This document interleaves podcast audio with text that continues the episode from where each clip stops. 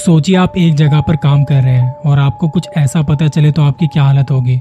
मैं एक इवेंट में गया था और वहाँ एक इवेंट कंपनी के एक बंदे से बात हुई। शाम के टाइम भूख बहुत लगी थी तो मैंने कुछ स्नैक्स वगैरह खाए और उस बंदे से यूँ ही बात करने लगा। मैंने उससे ऐसे ही पूछ लिया कि तुम लोग भी पार्टी खत्म होते ही निकल जाते होगे। तो उसने बताया कि हमें सामान समेटते हुए काफ़ी रात हो जाती है। तब मैंने यूँ ही मज़ाक में पूछ लिया कि कभी डर नहीं लगता रात को? तो वो थोड़ा चुपसा हो गया।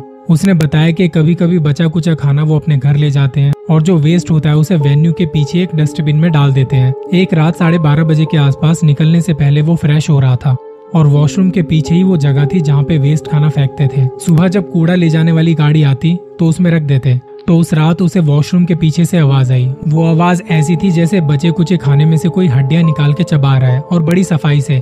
किसी कुत्ते या बिल्ली के आने का वहाँ पे सवाल ही नहीं होता। उसने बताया कि जब मैंने उस आवाज़ को और ध्यान से सुना तो कोई बहुत जल्दी जल्दी उन हड्डियों को चबा रहा था।